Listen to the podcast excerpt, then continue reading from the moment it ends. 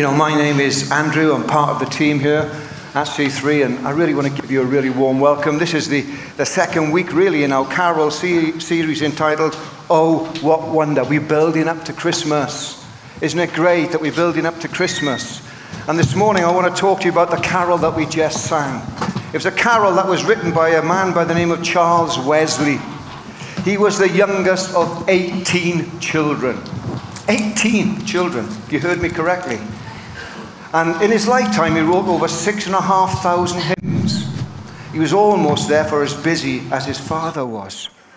You know, one of the beautiful things I like about that hymn that we just, re- that we just sang, and sometimes we can think of carols not being a hymn, that was a beautiful hymn. That was a beautiful hymn. One of the things I like about this carol was this it's an invitational carol.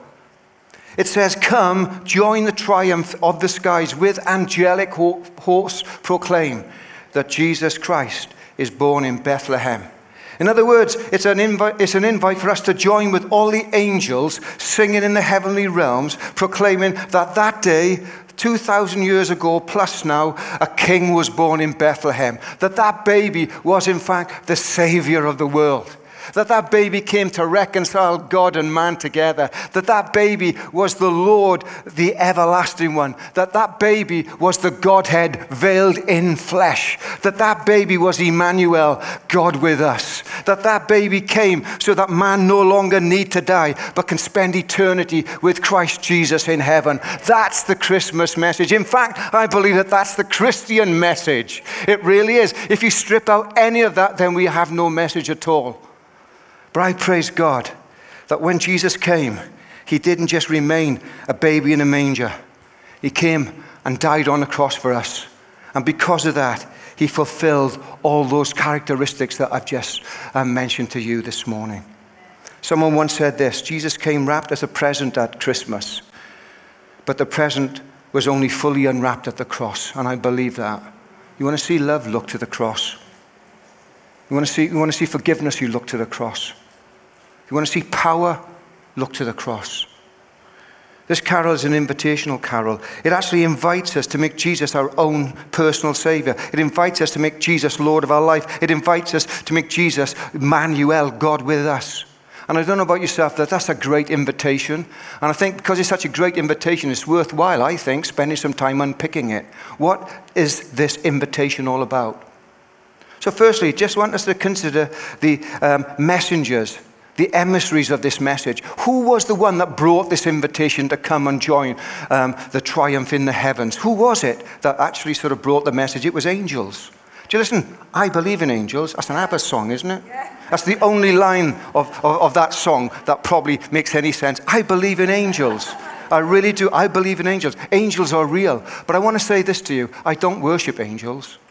I don't worship angels. I worship Jesus Christ the Lord of all, who's given me everything for life and godliness, including angels. But I don't actually worship angels as some people do. Some people see angels as little chubby, red cheeked children who are always kind of naked. Don't know why that happens. They're always naked. And all their private parts were sort of, you know, subtly hidden by clouds whilst they play the harp, you know.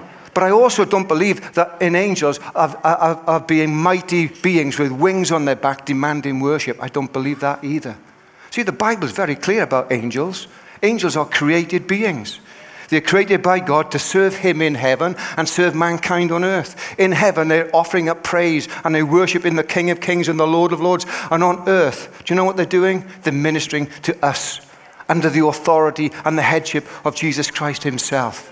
Hebrews 11 says this, uh, sorry, Hebrews 1.14 says this, are not all angels ministering, saint, uh, ministering spirits sent to serve those who will inherit salvation? Now, who's going to inherit salvation? The angels weren't going to inherit salvation, were they?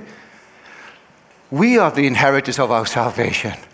These ministering uh, spirits are sent by God to minister to us, His people, those who will inherit salvation. Let me share a story with you.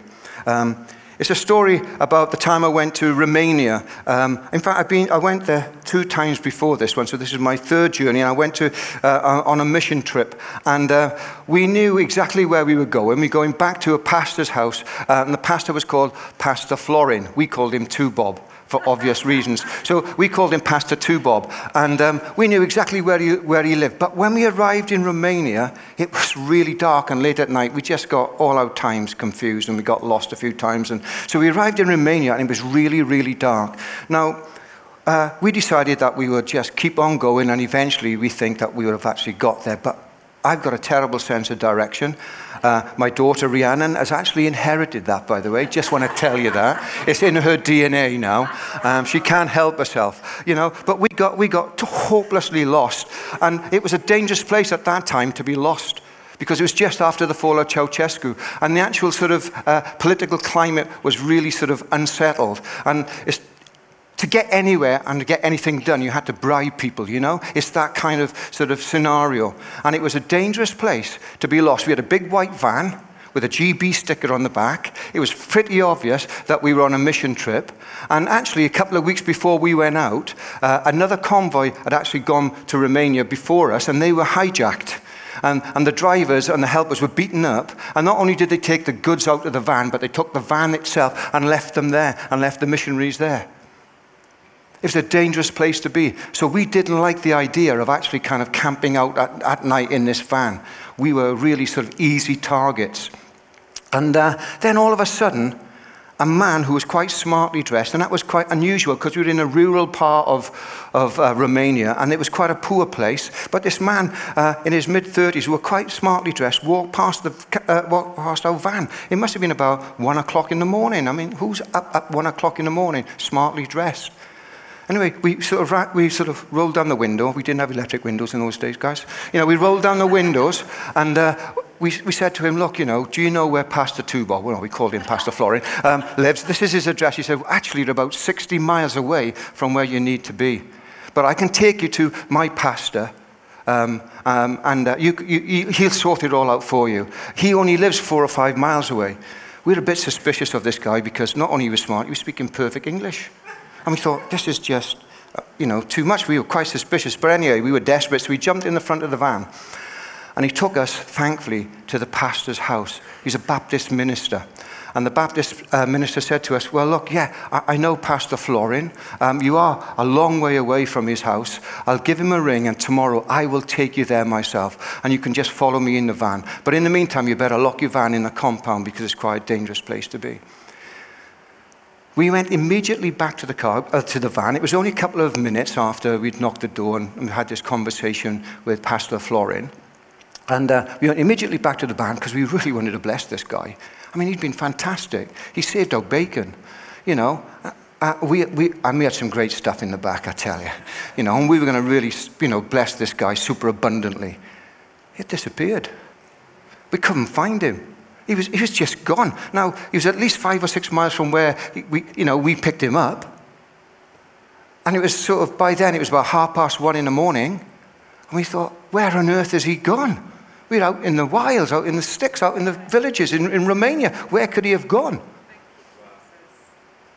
I went back in to um, Pastor Florin, and I said, uh, uh, the pastor there, uh, the Baptist pastor, and I said, listen, there's a young, smartly dressed guy uh, that's in your congregation. Could you give him this, this parcel? He said, he really blessed us. And he said, well, what's his name? I said, you know what? I didn't ask his name. and uh, he said, well, describe him to me. I said, well, he's, you know, late 30s, smartly dressed, speaks perfect English.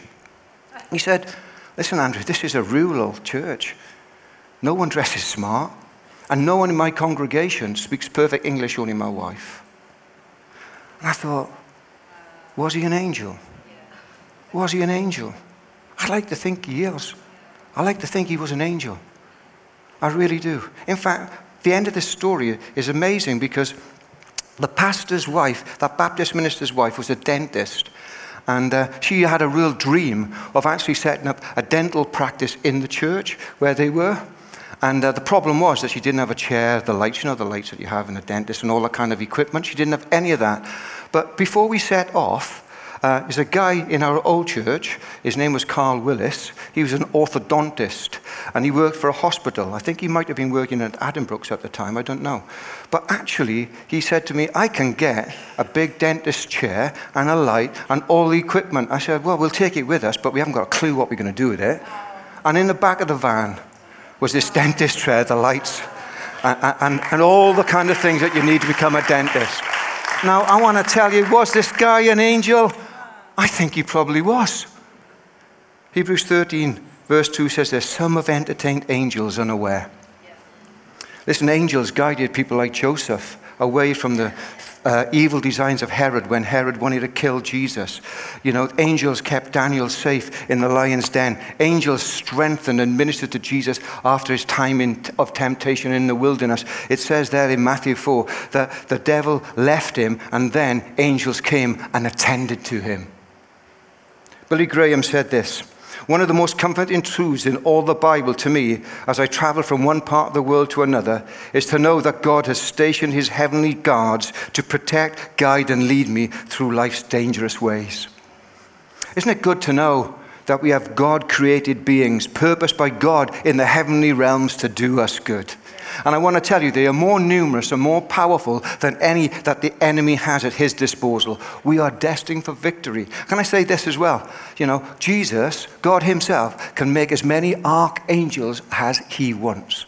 The enemy can't create anything. He's a created being. But God can create anything. He can create myriads and myriads and myriads and myriads, millions and millions and trillions and trillions of archangels anytime He wants to.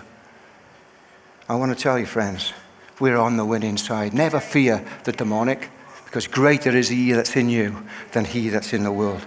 But I want to draw your attention this morning uh, to the fact that these angelic beings were, in fact, fitting emissaries to, to carry the message of a newborn king. Now, just think of this for a moment. These angels had seen the king in glory.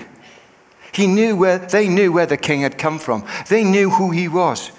He knew, uh, they knew that he was uh, Christ, the Son of God, the second person in the, in the Trinity. They knew who he was.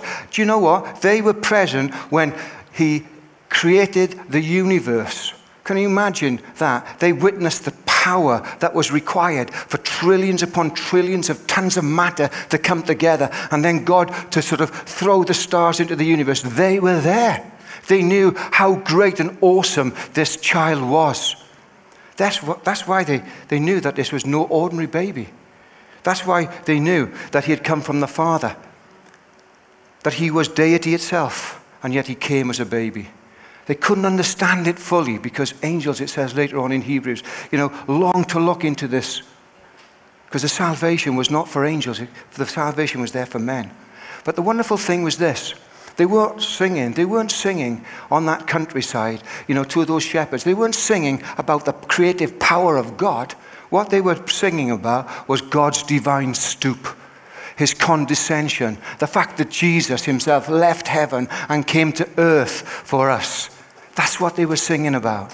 That's what they were singing about. That Jesus left heaven, became a man, and he died on the cross for us. That's what they were singing about. You know, I tell you what, friends, the, the, the whole purpose of, of, of the angels singing was not to draw attention to themselves, but it was to draw attention to the message.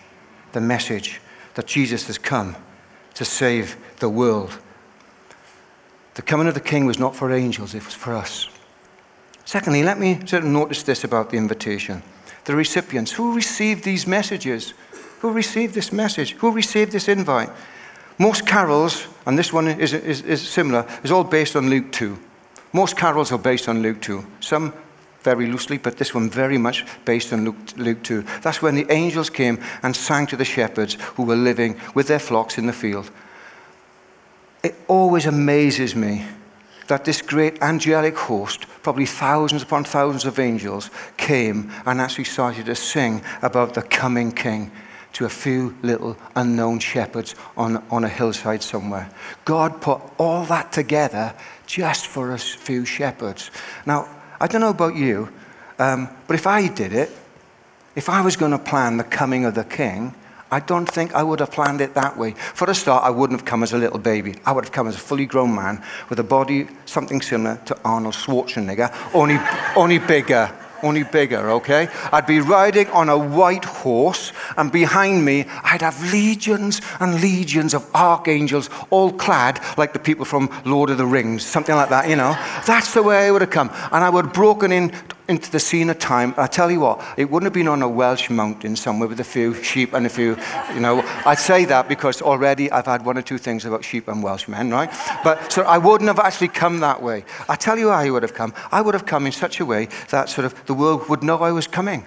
I would have broken into the discussions between Putin and Trump or perhaps, perhaps the G7, or, or really to bring it right up to date, I would have probably ended up sort of breaking into the Brexit negotiations and coming out with a deal that satisfied everyone. Now, that would be a miracle, wouldn't it? It would be a miracle. That's how I would have done it. But Jesus didn't do it that way. He came as a baby and he announced himself to a few shepherds. I just wonder what the angels thought. If I were one of the angels, I would have thought, oh, hang on this is a bit rubbish. I mean, we've been practicing from eternity. There's several thousands of us up here declaring the wonder of God that Jesus is coming to a few measly old shepherds on the side of a, uh, uh, of a mountainside. You know, this is rubbish. I, I, I don't know how God's going to recover from such a poor start as this. Perhaps God needed a decent PR man. I, I don't know. But I tell you what, God knew what he was doing, friends. God knew what he was doing. Listen, in coming to the shepherds, Jesus was emphasizing that this invitation to proclaim him as Savior and Lord was open to all, that there was no limits. It was an open invitation. It was not just for the rich, it was not just for the powerful, it was not just for the religious, but it's for everyone.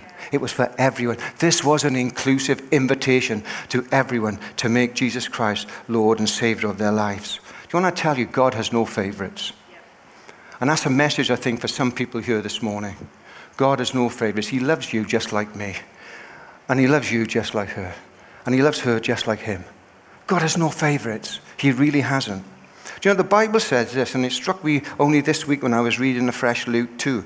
It says, the shepherds were living, living with their sheep on the mountainside. That means that they didn't go back and forth every day to have a shower. It didn't mean that. It meant that they were living with the sheep on the, on the hillside. I wonder what their state of hygiene was like. I suspect it wasn't that much different from the sheep that they were looking after. I reckon it was probably the same. And then I had this thought. Perhaps one of the reasons that the stable was chosen as the birthplace of Jesus Christ was that Jesus had the shepherds in mind. That's a nice thought, isn't it? Perhaps they had the, he had the shepherds in mind. See, if they came to the stable, they wouldn't feel ill at ease, would they? They were the same state as the sheep. They weren't overdressed or underdressed or underwashed. No, they would have walked into that stable and felt instantly at home. Instantly at home, not out of place. Do you know when you come to Jesus, you'll never feel out of place? You'll always feel as if you've come home. And it doesn't matter who you are or where you come from. Do you know the shepherds were the lowest of all professions? Do you know their testimony didn't even stand up as testimony in court. They, they just wouldn't accept the testimony of, of, of, the, of these shepherds. And yet the whole of the angelic host was set up just for them. That's the value that Jesus placed on a few shepherds. That's the value that Jesus placed on a few shepherds. No one is outside the love and the reach of Christ Jesus. No one is beyond his love. No one is beyond his care. No one is beyond his attention. Do you know, the Word of God is quite clear. It says, All have sinned and fallen short of the glory of God. There's not one perfect person that walked on planet Earth. I've never had to convince someone that they have sinned either in word, thought, or deed. You know, every one of us, uh, you know, recognize that we are sinner by nature and we are sinner by practice as well. And God loves us so much that He sent His Son for us. That's the reach of Jesus. That's the love of Jesus. Every single soul is of infinite value to Jesus because Jesus wants a relationship with every single soul. That's why he came, to have a personal relationship with each and every one of us. And so he sent a load of angels to announce that he was coming as a baby. And he says, Listen, this is the invitation. Come to the altar. The Father's arms are open wide. No one need to miss out this morning. No one need to miss out. Let's have a look at the subject of this invitation. Now, I believe that the main subject of the invitation, and I think the main subject of Christmas, of course, is the incarnation. It's Jesus becoming man and walking on this earth. But I love the word that that's um, hymn that we sang just now starts. It says, Hark, hark the herald angels sing. Hark. It's a lovely word, an old fashioned word. You don't hear it now, do you? When's the last time someone came up to you and said, Hark? Sounds such a posh word, isn't it? Hark. Even out of a Welshman, it sounds posh word. Hark, hark. I don't know why initially sort of um, Wesley actually sort of in, uh, included that word in his hymn.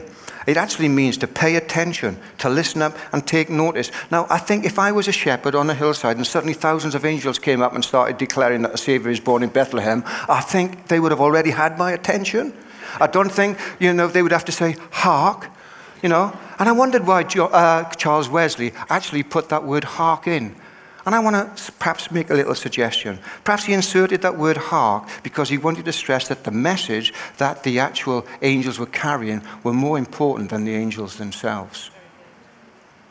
Despite the fact they were mighty beings, the messengers, as they were, the message was of greater importance.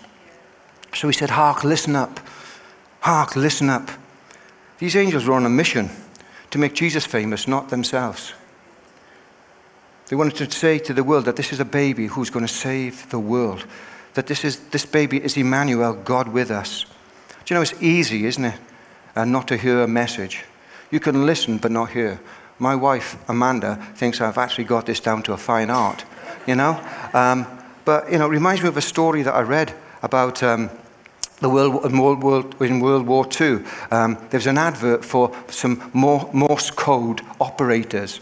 And uh, an advert went out, and six people applied, and they were shortlisted. And, and they, were, they were invited to uh, the ministry where they were going to actually have an interview.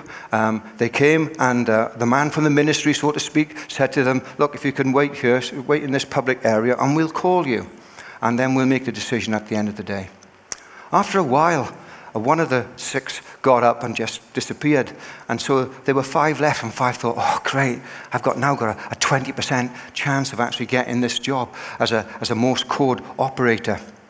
Then suddenly the man from the ministry came back again and said, oh, I'm sorry, gentlemen, the vacancy was full. Uh, was full. Uh, you can go home. We'll pay you expenses, but you, you can go home. Well, hang on, you said that you will call us. And he said this. He said, we did. We called you by name. We actually called you over the PA system in Morse code, but you weren't listening, except for the one that got the job. Do you know, we can actually come to church and not hear the message. We can come to church and enjoy family. We can come to church and enjoy friends, but sometimes we don't even engage with Christ Jesus. Come to church and enjoy the community and miss Christ. Sometimes we can come to church and love each other, but not fall in love with Jesus. And yet Jesus came to save you. The church didn't save you, Jesus saved you. Your friends didn't save you, Jesus saved you. We need to be a people who listen to the message. We really need to be a people that listen to the message. Do you know, it's easy to discount the message because the messenger is not what you, suspe- um, what you expect. We have people on this platform that wear hats. We have people on this platform that wear skinny jeans and they're torn all over the place. And you have people on this platform who are receding and an older geezer. But I tell you what, I'm getting very trendy now, aren't I, with these new glasses? Okay? I shouldn't do that, really, should I? Okay. But you know, every person that stands on this platform, I believe, has something to say. All we have to do is listen. Listen carefully to the message. What was the message of the angels? What was the message? It wasn't, listen, buck your ideas up you know, obey a new set of principles or rules, or, you know, listen, I'm going to just add a few more regulations and rituals to the law so you can get yourself in shape. No, it was about a person, and that person was Jesus Christ. And in particular, it was about his incarnation. It was the fact that Jesus had come as, uh, on this planet Earth to be a man and die for us on the cross. That was, that was the message. It was the incarnation. The second stanza of that beautiful hymn that we sang says this the offspring of a virgin's womb. That's what Jesus was, the offspring of a virgin's womb, veiled in flesh the Godhead see. Hail the incarnate deity, pleased with us in flesh to dwell. Jesus, our Emmanuel. It was about a young virgin a young teenage girl who became pregnant by the power of the Holy Spirit with the Son of God. It was about God Himself contracting Himself, becoming an embryo, and being totally dependent on this young teenager for his life. That which was created uh, became absolutely dependent, uh, uh that the Creator became absolutely dependent upon the one that He had created. That's what this story was about. It was about the Son of God taking on the form of humanity It's about Jesus becoming fully human and yet remaining fully God. It's about meekness and majesty, manhood and deity, living in perfect harmony in one body. And that's the body of Jesus Christ, the God man. That's what Christmas is about. That's what the Christian message is all about. That's the incarnation. Let me just highlight a few things regarding this um, incarnation. These are life changing things if we just listen. First of all, I want to say this the incarnation is like a mirror. Have you ever wondered what God looked like? The Bible says God is spirit. So, what does spirit look like? What does God look like? It's a great question. The disciple Philip actually asked the same question. He asked the same question in John 14. Listen to what was, ha- was happening there. Philip said this Lord, show us the Father, and that will be enough for us. Jesus answered, Don't you know me, Philip? Even after I've been with you for such a long time, anyone who has seen the Father, uh, sorry, anyone who has seen me has seen the Father. Anyone who has seen me has seen the Father. Elsewhere, Jesus says this I and the Father are one. I and the Father are one. In other words, if you want to know what God looks like, you need to look to Jesus. Do you know, we went on holiday not so long ago, we went to uh, Worcester Cathedral. It's an amazing place, awe-inspiring architecture, massive perpendicular pillars, and on the top, on the ceiling, there were uh, great pictures, but we couldn't make them out totally because they were so high up. We had to guess what they were saying, guess what was being sort of enacted in them. And yet, further down the aisle, they had this mirror and it was sort of pointed up towards the ceiling. And suddenly, everything on the ceiling was magnified in this mirror. We could see the detail. We knew exactly what was happening up above. We could understand what was going on. We could understand from their faces and what they were trying to, uh, to portray, you know. We could see it in detail. Jesus coming was just like that mirror. Jesus takes the guesswork out of who God is. Jesus takes the guesswork out. He makes it clear the heart of God, the purpose of God, the character of God. Do you know, He clears up any misconceptions that you and I might have of God. Some people have a misconception of God. Sometimes, you know, people see God as that critical, authoritarian parent just waiting for you to do something wrong so He can come down and give you a good slap across the, the bottom. Okay? But He's not like that. He's not like that. No, Jesus shows us that God is for us, not against us. That's what He shows us, that God cares for us enough to send His only begotten Son. God loves us so much that we can truly describe him as a father God. Do you know what I like about Jesus is this? And just like any other father, he gives us what we need and not what we want. Someone once said this if our greatest need had been for information, then God the Father would have sent us an educator. If our greatest need had been technology, then God the Father would have sent us a scientist. If our greatest need had been for money, then God the Father would have sent us an economist. If our greatest need had been pleasure, then God would have sent us an entertainer. But our greatest need was forgiveness. So God the Father sent us his Savior. Hallelujah. What a mighty God we have. What a mighty God we have. Do you know, the incarnation is all about Jesus becoming man experientially. He knew what it was like to laugh and he knew what it was like to sorrow. He knew what it was like to enjoy people company. He also knew what it's like to live in isolation and rejection. You can say many things about Jesus, but one thing you can never say is that he doesn't understand you or he doesn't get you. Because he became a man just like you and I. He grew up as a ch- from a child to a toddler, from a toddler to a teenager, from a teenager to a young adult, and into a mature 30 year old. He understands the walk that we've walked.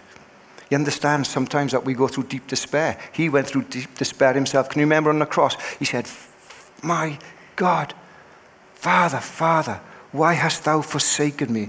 It's one of the, the, the, the, cries that always hit me that the perfect was dying in our place, you know, carrying our sin. God couldn't even look upon the sin that he was carrying. And at that moment, that's the first time ever in the whole of time, in, from eternity to eternity uh, in the future, the only time that God ever turned his head away from his son Jesus. He knows what it's like to be in despair, guys. We can never say that Jesus doesn't understand us. Listen, secondly, this Jesus is our example. Jesus walked on this earth, and his talk and his walk was perfect. And in doing so, he lifted what we understood true humanity could accomplish. He lifted it. He actually demonstrated what it was meant to live a life before sin and selfishness got a hold of us. But more importantly than that, he showed us what we can become when we invite him into our life. If you want to emulate a hero, how about emulate, uh, emulating Jesus Christ? What an example he set.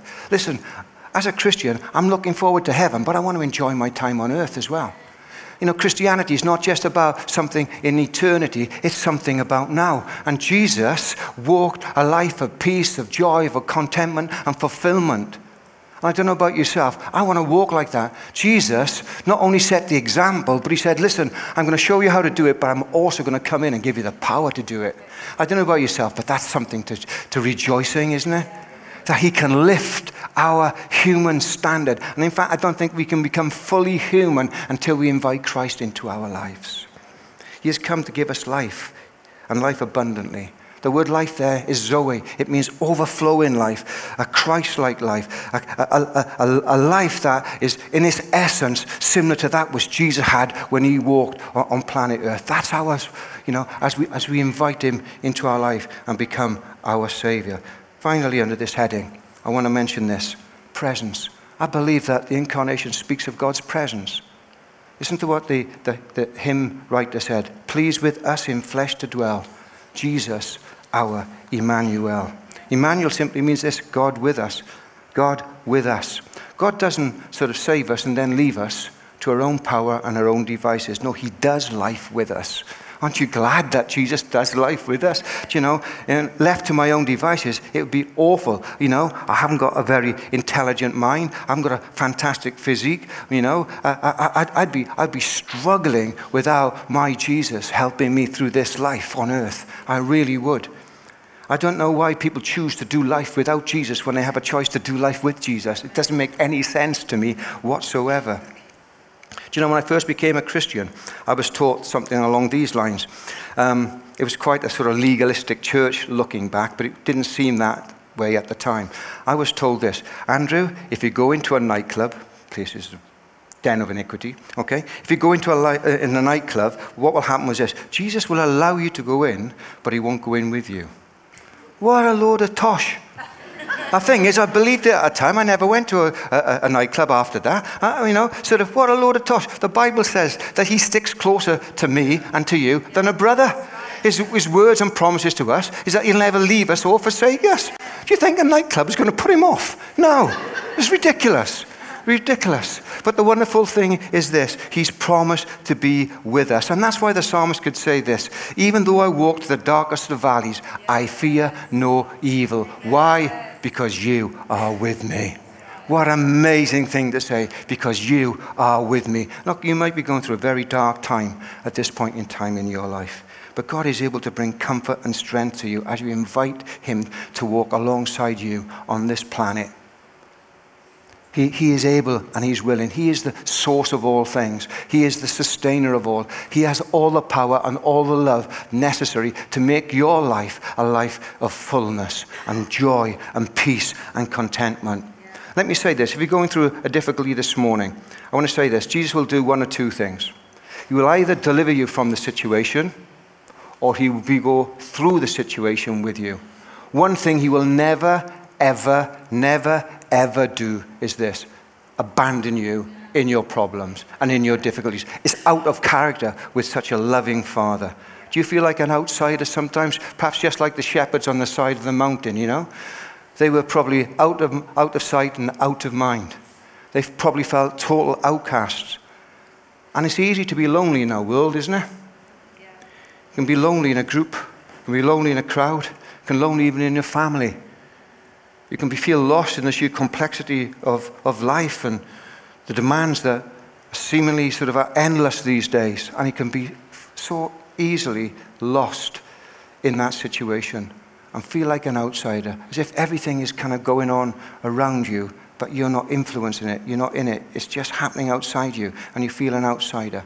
I want to tell you, in Christ, you have an insider. In Christ, you have someone who's come and he's living and wants to live inside you. He will never leave you or forsake you. You don't need to do life as an outsider because you've got the insider inside you. That's the promise of Christmas. You heard him right now. Can I just say, God has not left you? God has not left you. God is with you. I love that little phrase in that song. It says, uh, in that hymn, it says, pleased to dwell with us. God is pleased to dwell, dwell with us. Listen, this is not sort of Jesus coming through gritted teeth to live his life and his power out in our lives. He's pleased to do that. He left heaven. He wasn't booted out. He wasn't kicked out. He wasn't sort of persuaded. He stepped out and was willing to go to the cross for you and I. And He's willingly wants to do this life with you and I together. That's the Savior. That's why we can say, Oh, what wonder. Finally, can I just say this and I'll finish with this? One specific blessing that that, that hymn mentions is this the blessing of peace to all those who actually accept the Lord Jesus Christ into their lives. He says, I'll give you peace. And I don't know about yourself, but I look around the world today, and I, and I don't know about you, but peace is very much at a premium today. Have you noticed that? Have you ever turned on the news? I, am a great believer in news, but I tell you what, every time I see the news now, I feel like switching it off because everybody's at each other. You know, it's aggressive, it's, you know, personal attacks. You know, everything is angry. We live in an angry world, don't we? And, and, it, and it's awful to behold. It's ugly. It really is. And I, I, I praise God for peacemakers. I really do. Blessed are the peacemakers, the Bible says. But I tell you what, we can have no peace with, without Jesus because He Himself is our peace. That, that hymn that we sang, oh, a Hark the Herald Angels Sing, that hymn actually describes Jesus as the Prince of Peace.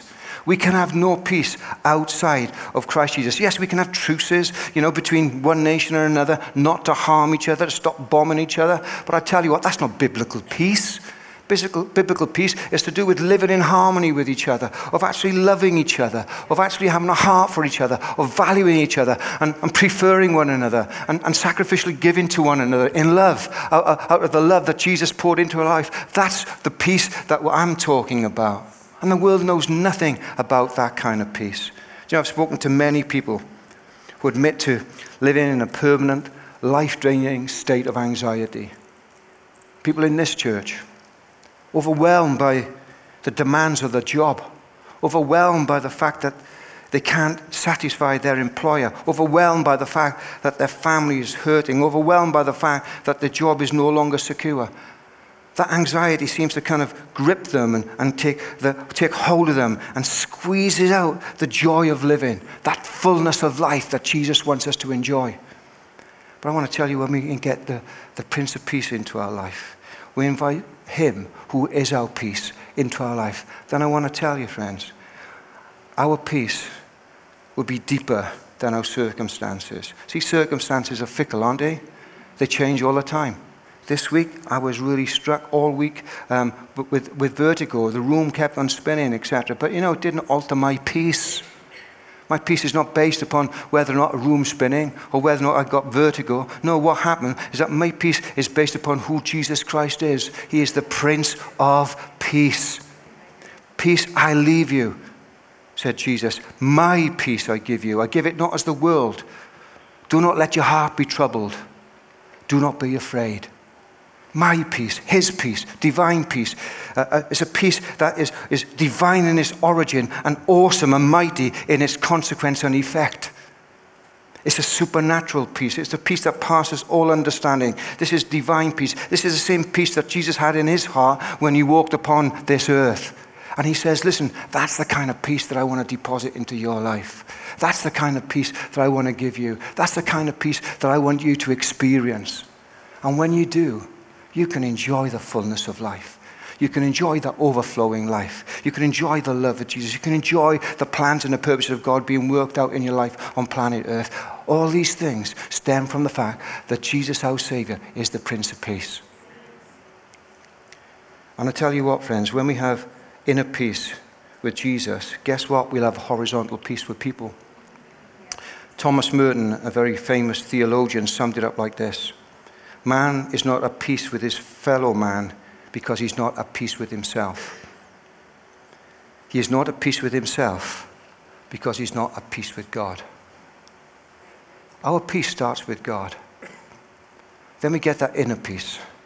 And then we'll find that we are at peace with others around us. That's the plan and purpose for God for our lives. Let's bow our heads. I wonder if the band can come up, please. Let's bow our heads for a moment. I want to ask you if you would let the, the rush and the stress of your life. Just fade away just for a second. And listen, hark, hark to what's being said this morning. Now, those angels didn't actually sort of come and say, try harder or be a better person. No, it simply said this hearken to the voice, listen to the voice, and receive the gift of the Prince of Peace. Jesus, Jesus came from heaven and walked on earth so that we can walk on earth in his power and then spend eternity in heaven. He became like us so we can become like him. Do you know this morning we can have a new king born in our hearts? A good king, a loving king, a forgiving king, a king that will never leave us or forsake us. That king is Christ Jesus. And today, I want to give people an opportunity to respond to what's been said. Perhaps you've never known the Prince of Peace. Perhaps, if you're honest, you've never asked Christ to forgive you of your sin and for Him to come into your life. And the Prince of Peace has been out there. You've seen it in the lives of other people, but you've not experienced it for yourself. Perhaps there's people in this room this morning that once enjoyed the Prince of Peace in their life, but now you have this low grade but persistent sense of anxiety in your life and it's robbing you of the peace that you once had. Do you know, I believe that the Prince of Peace is, has got his arms open and he's inviting both of you to come into his presence this morning, whether you want to know him for the first time or whether or not you want the, the, the Prince of Peace to come again into your life afresh. So I'm going to ask you just to say a simple prayer with me. Going to ask the whole church to say it to make it easy for those who are coming to the Prince of Peace for the first time, as well as those people who are coming and asking the Prince of Peace to come afresh in their life. And then I'm going to ask you to do something very simple. I'm going to ask you to simply put your hand up. I want you to keep it there because we have a gift for you that will help you on your journey with the Prince of Peace. So, whilst your uh, heads are bowed and your eyes are closed, just say this after me, church. Lord Jesus, Thank you for coming to earth for me. Thank you for dying on the cross for me. Thank you for forgiving me. Thank you for accepting me. Thank you for being my Prince of Peace. And now, Lord Jesus, become the leader of my life. And with your help and power, I will follow you all the days of my life. Thank you, Lord, for saving me. Amen. Just with your head bowed, your eyes closed. This is a, a holy moment. If you prayed that prayer for the first time or by way of recommitment, I want to ask you to do something very simple. Just simply slip your hand up and say, Andrew, I really need the Prince of Peace in my life. I really need Him to do life with me this morning. If that's you, just raise your hand. Just raise your hand. Thank you. Thank you. Thank you. Anyone else? What about this center block? Is there anyone in the center block? I want to tell you, my hand's up. I want. I need the Prince of Peace. What about the block on my left? Thank you. Father, this morning we just want to thank you for those people who were brave and courageous enough, Lord God, to raise their hand. I thank you, Lord God, that you want to do life with them. I thank you, Lord God, that you want to come into their life and make a difference. I thank you for the purpose that you're going to put in them. I thank you for the value that you bestow upon them. I thank you, Lord God, that your favor is going to rest upon them day after day after day. That, Lord God, that you will never leave them or forsake them. That now, Lord God, that you're going to do life and they're going to experience life to the full as they yield and surrender to you. Lord, we ask these things now in the precious name of Jesus. Amen. Amen.